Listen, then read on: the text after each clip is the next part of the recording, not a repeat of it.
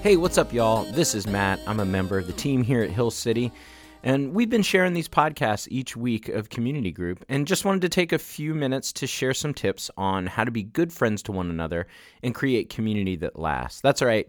This week, we are covering how we should forgive one another. Uh, you know, in Ephesians 4:32, it says this. And be kind and compassionate to one another. Forgive one another, just as God forgave you in Christ. Talking about forgiveness can be such an intimate thing. Um, when we are hurt, uh, it, it just takes time to heal and, and to move forward.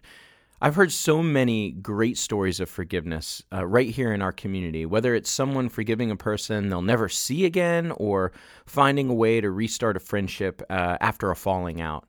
Um, people realize that holding on to a grudge is, is actually hurting them, sometimes more than the person they're holding a grudge against. And here's the truth we're an imperfect group of people, we are an imperfect church.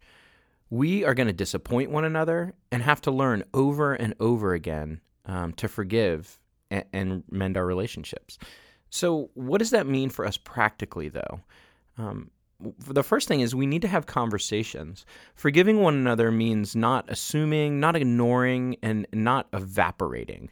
Uh, doing the hard work of sustaining friendships and speaking up lovingly if there is an issue. Uh, it's not healthy to just stuff our emotions down or to just disappear when things get tense. We don't want to hold a grudge, and we certainly don't want to explode on one another. Let's make the effort to talk through issues. If our friendships can't handle conflict, then how strong are they really? Another thing is that we also have to always ask ourselves, what is my role instead of always like focusing on what the other person did wrong? When conflicts or frustrations do arise, uh, we have to be honest about whether or not we played a part. Maybe I'm upset that I wasn't invited to a group hangout. FOMO is real. We all know that, especially in the social media age. But have I initiated hanging out with anyone else in return? Do I ever ask my friends to get together instead of just being miffed that they didn't invite me to a thing? Here's one last thing to think about. In all these conversations, leave shame and guilt at the door. Jesus did that for us, and we should do it for other people. So here's a challenge for you um, as you guys get together in community groups and just kind of think about this a little more.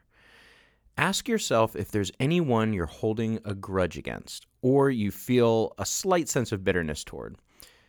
Then pray for them, genuinely seeking forgiveness. Ask God if this situation is something that might require a further conversation with that person. Thanks, y'all. We'll see you next week.